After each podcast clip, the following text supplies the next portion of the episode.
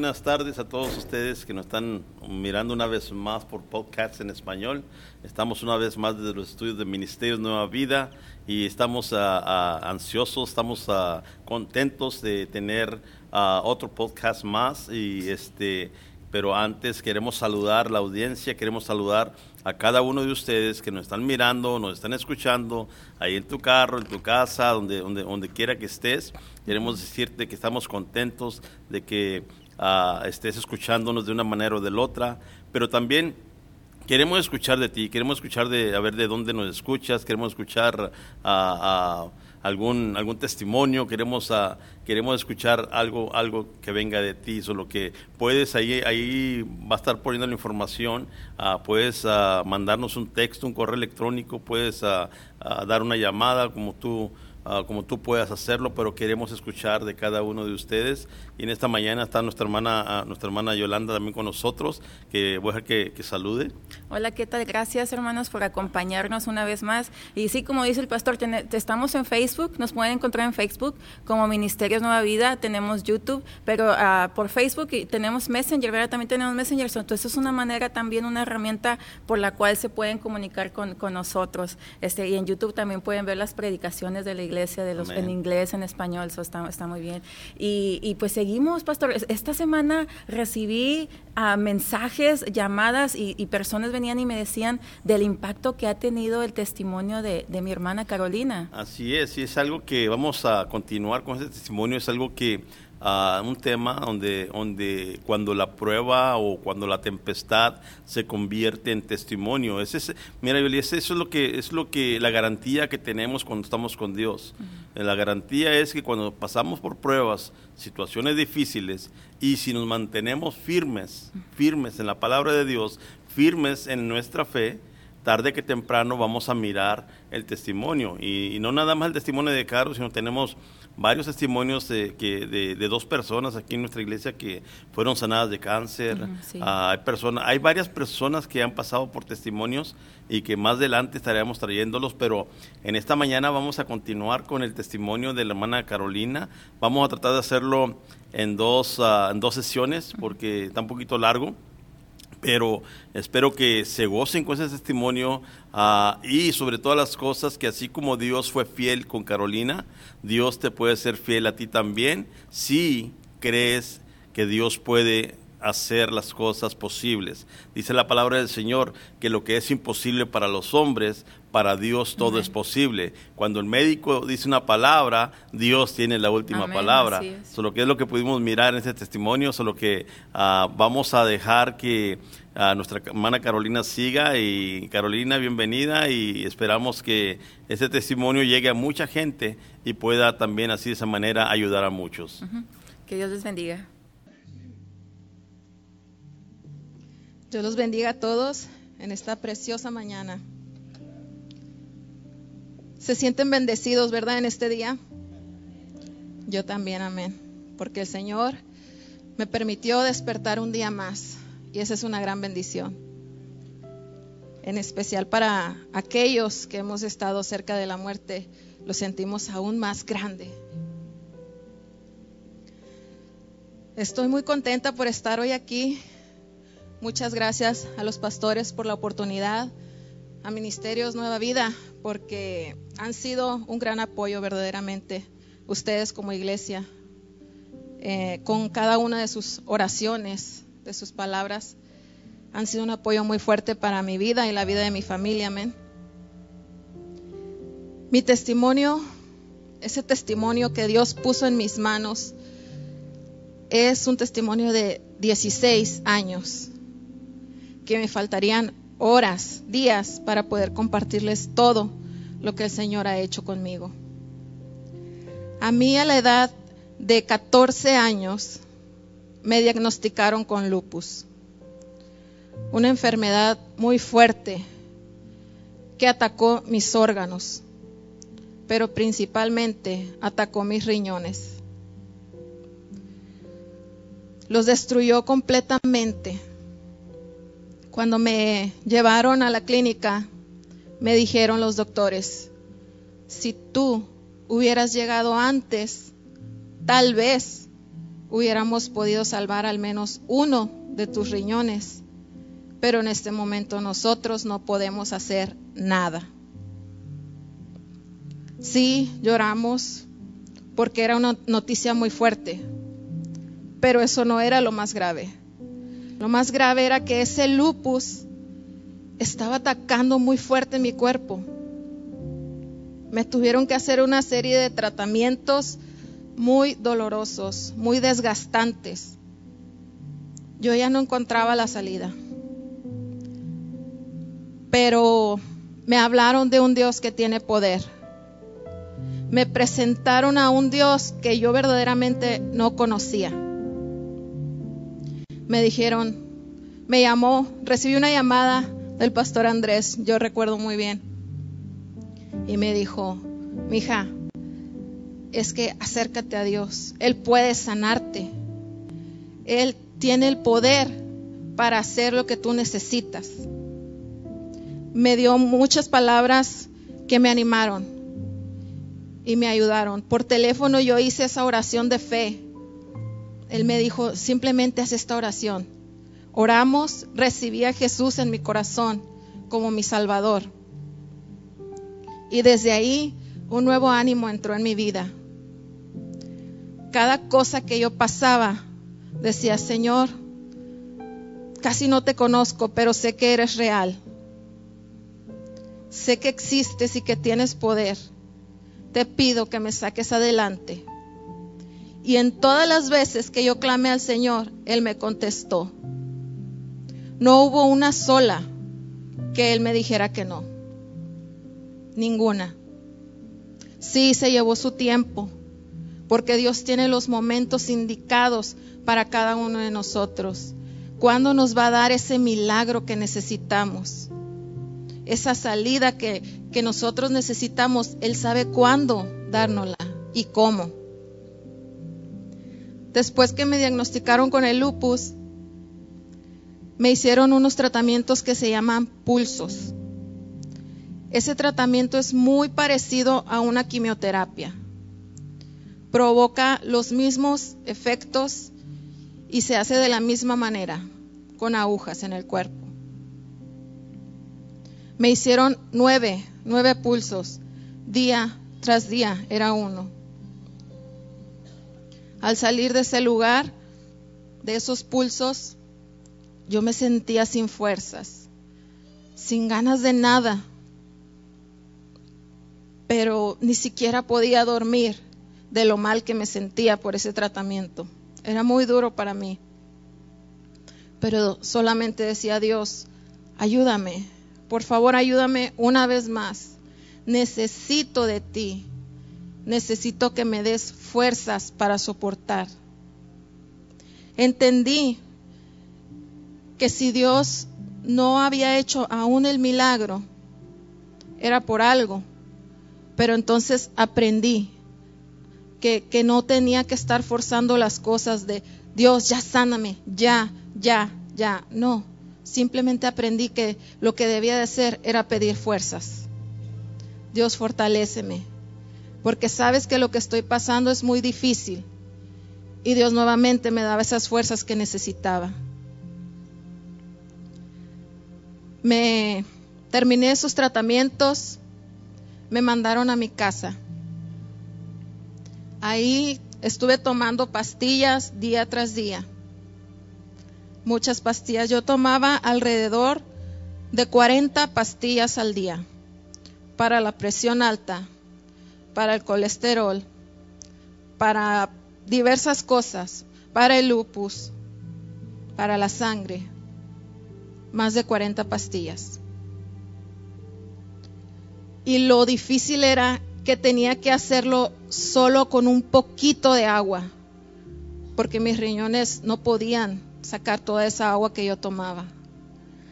Al día solo debía de tomar un litro, contando lo que contenían las comidas. Era difícil. Me sentía yo en un desierto que sí había agua, pero me la tenían que negar. Era muy difícil también.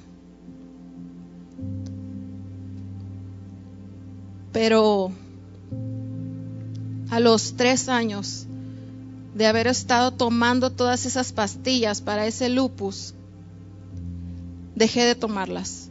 No recuerdo en qué momento, simplemente dejé de tomarlas. No sentí miedo, angustia, nada. Fue como si simplemente decidiera dejar de hacer algo y, que no iba a tener ninguna consecuencia. Pudo haber consecuencias, pero gracias a Dios no las hubo, sino al contrario. Fui un año después con la doctora y ella revisó mis estudios, empezó a leer y a leer. Dice, oye, estás muy bien. Tus estudios dicen que el lupus está dormido. En este momento no te está haciendo ningún daño. Pero ¿sabes qué? Es por el medicamento que te estás tomando. Te está haciendo muy bien. Mi madre y yo solamente nos reímos porque yo ya llevaba un año sin tomar una sola pastilla. Y ese fue Dios Ahí nos dimos cuenta que Dios había hecho el milagro que había esperado durante tres años. Dios me sanó de lupus. Un lupus que los médicos decían, eso no se quita, eso lo vas a tener durante toda tu vida. Ya no vas a poder tener una vida normal. Pero Dios dijo otra cosa. Y el que tiene la última palabra es Dios. Sin lupus sana, pero aún en un proceso, mis riñones aún seguían dañados, destruidos. Me sometieron a un tratamiento llamado hemodiálisis. Tenía que tener una manguera que iba directo al corazón. Me decían los médicos, ten mucho cuidado con eso. No puedes dormir de lado hacia donde está, ¿Por qué? Porque si te llegas a perforar tu corazón, ya no va a haber nada que hacer. Esa manguera, aunque sea plástico, es duro y puede lastimar tu corazón. Solamente yo tenía que dormir boca arriba, con dolores de espalda, cansada de siempre estar en la misma posición. Me decían también, no debes de mojar esto porque puedes tomar una infección.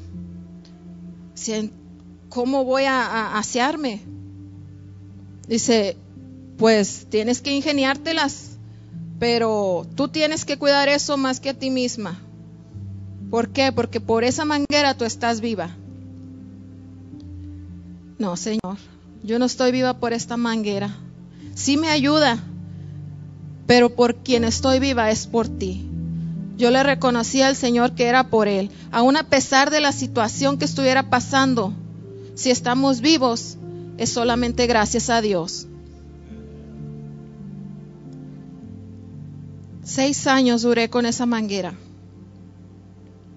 Seis largos años de sufrimiento, pero también de victorias, de paz aún en medio del dolor, aún en medio de esa tormenta que estaba pasando, Dios me llenaba de su paz.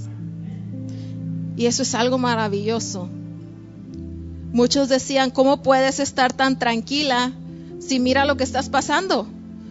O sea, no puedo explicarte cómo, solo puedo explicarte por quién es que tengo esta paz. Decían, es que eres muy fuerte. Dije, no, yo no soy fuerte.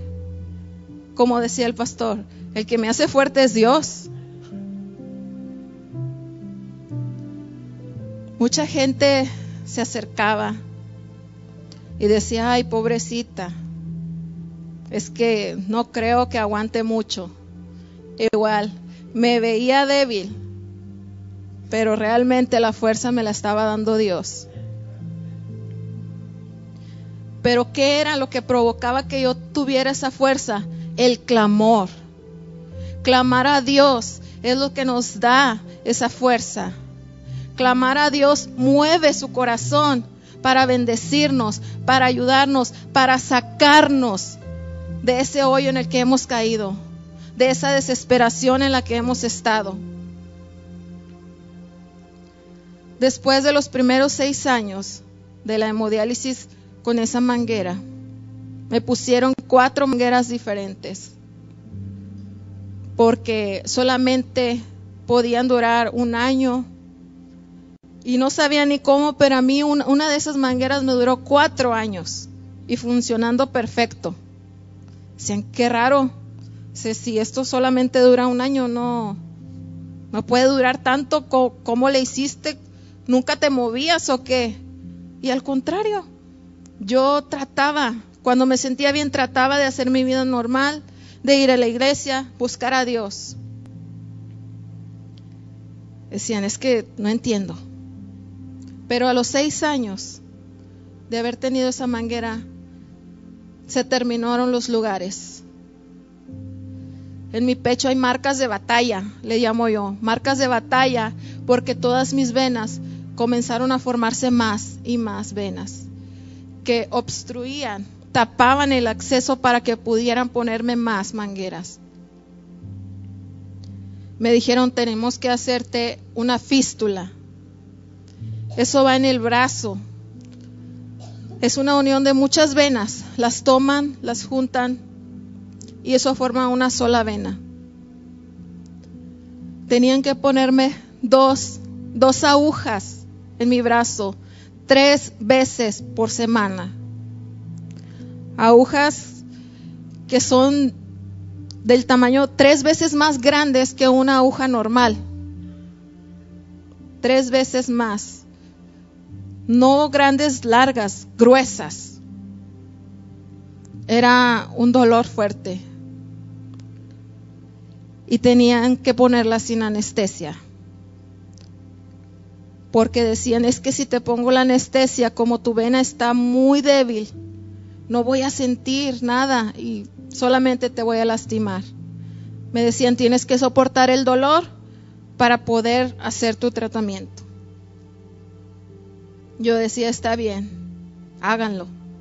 Soportar una vez más un dolor fuerte, pero con la fuerza de Dios. En ese tratamiento estuve seis años más. Fue difícil también, muy difícil, pero Dios me sacó adelante.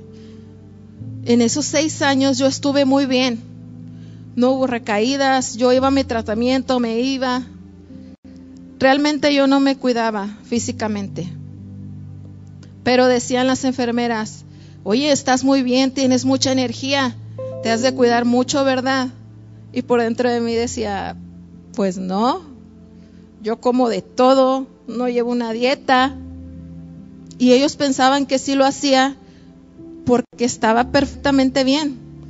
me decían, ni parece que tengas enfermedad del riñón, ni parece. Muchas veces me lo dijeron, no solo las enfermeras, los médicos, sino los mismos familiares de los pacientes con los que yo estaba ahí. Cuando íbamos a hablar también a las personas por parte de, la iglesia o nosotras mismas. Íbamos y compartíamos del poder de Dios, aún a pesar de lo que estaba pasando. Y, y les platicábamos y ellos decían, es que no creo. Simplemente les mostraba las marcas. Decían, wow, sí es verdad, pero no parece.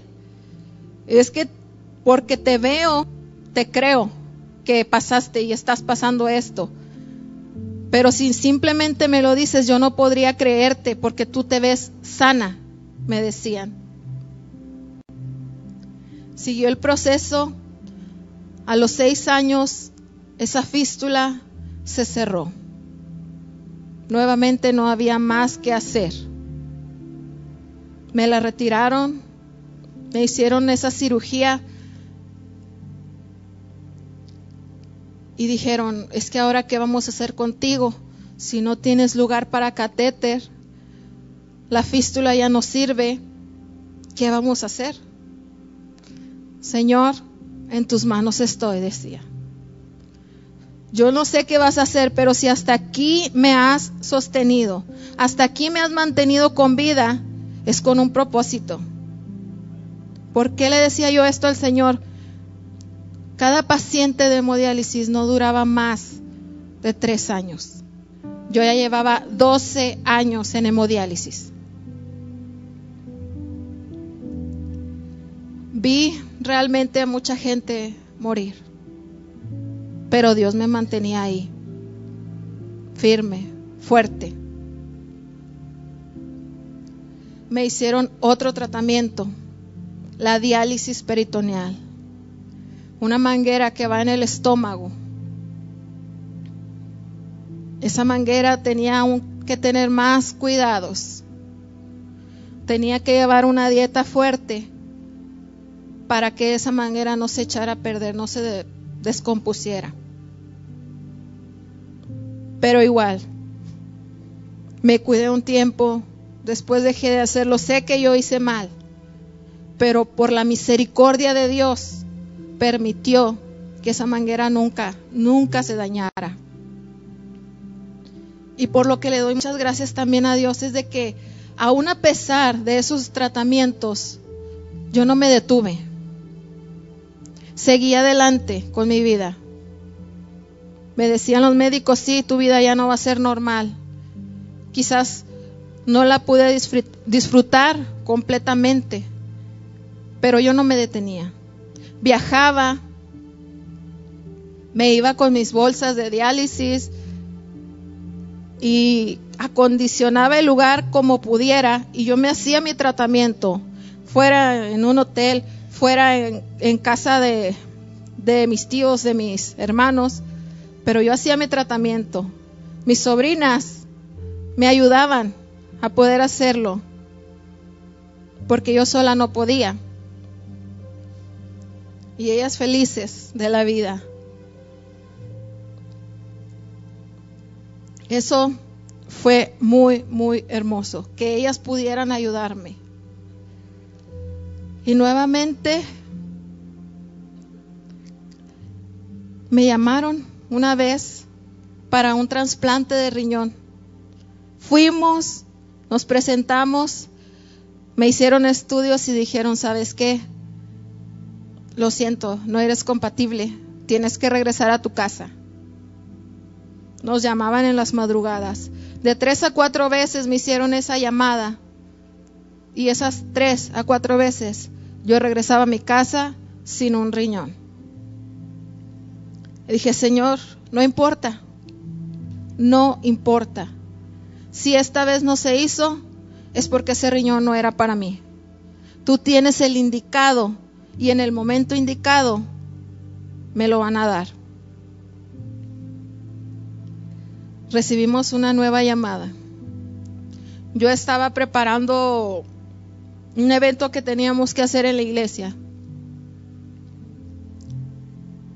Y decía, ¿qué contesto? ¿Voy o no voy? No quiero dejar de hacer las cosas, Dios. ¿Qué contesto? Pero dentro de mí yo sentía esa necesidad de decir, sí, sí, acepta. Y me decía el doctor al teléfono, estoy esperando tu respuesta. ¿Qué vas a decidir? Dije, está bien, voy a ir. Pero como ya cuatro veces me habían regresado a mi casa, había una duda. ¿Y si otra vez no se hace? No importa, Dios, vamos. Nos fuimos, me internaron, me hicieron estudios y estudios. Fui compatible con ese riñón pero los médicos no podían creerlo.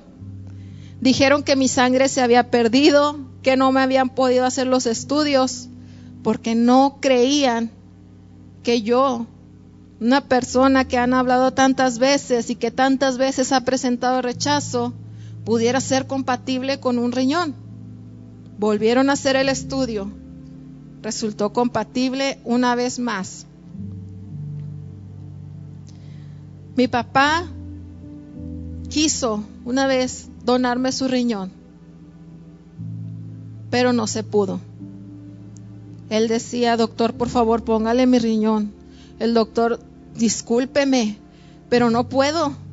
Usted y, y su sangre y la sangre de su hija no son compatibles.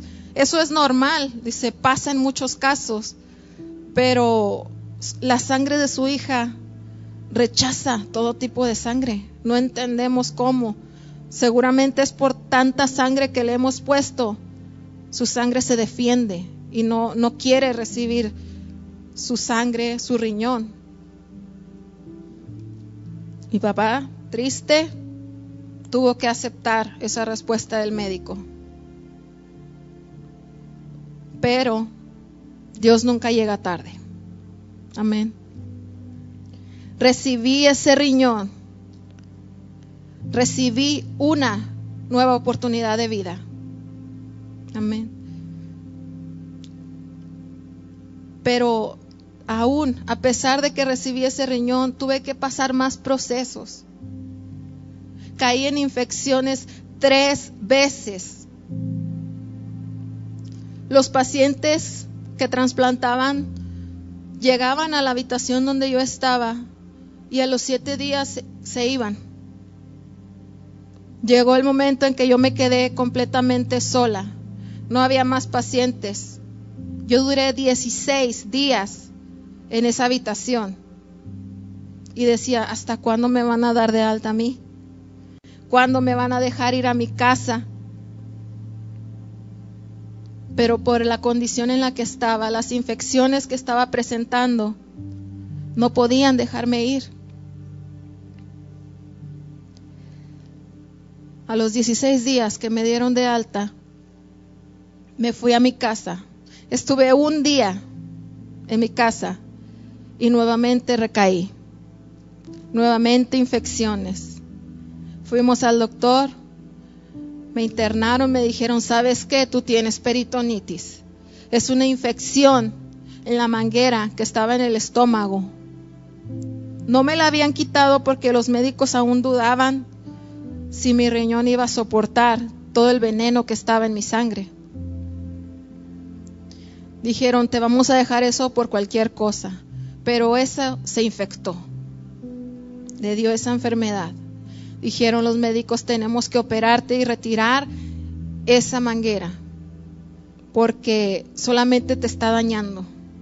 Me operaron una vez más, la quitaron, pero antes de eso yo sufría dolores terribles, dolores en mi estómago, sentía como si una garra estuviera por dentro de mi estómago y, y solamente me estuvieran arañando algo muy, muy fuerte. Me quitaba las fuerzas. No podía ni hablar del dolor. Pero aún dentro de mí, en ese dolor, clamaba, Señor, ayúdame. Sé que tú puedes hacerlo. Sé que tú puedes quitarme este dolor tan fuerte que no soporto. Ayúdame. Dame fuerzas, pero también quítame este dolor. La infección no quería ceder pero seguimos clamando al Señor. Después de que me operaron, me quitaron esa manguera. A los pocos días la infección se empezó a ir, poco a poco. Una vez más, Dios obrando en mi vida. Y una vez más, me fui a casa. Me quedé en la ciudad de Monterrey por unos días. Y una vez más, infección regresar otra vez a la clínica, internarme una vez más, después de todo lo que ya había pasado. No importa, Dios, vamos. Es difícil, pero tengo que ir.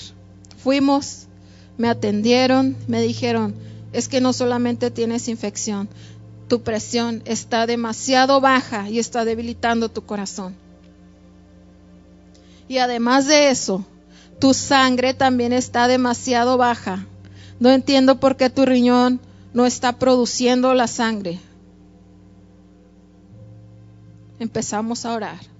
Dios, dicen esto y dicen esto y dicen esto, pero Dios, en ti...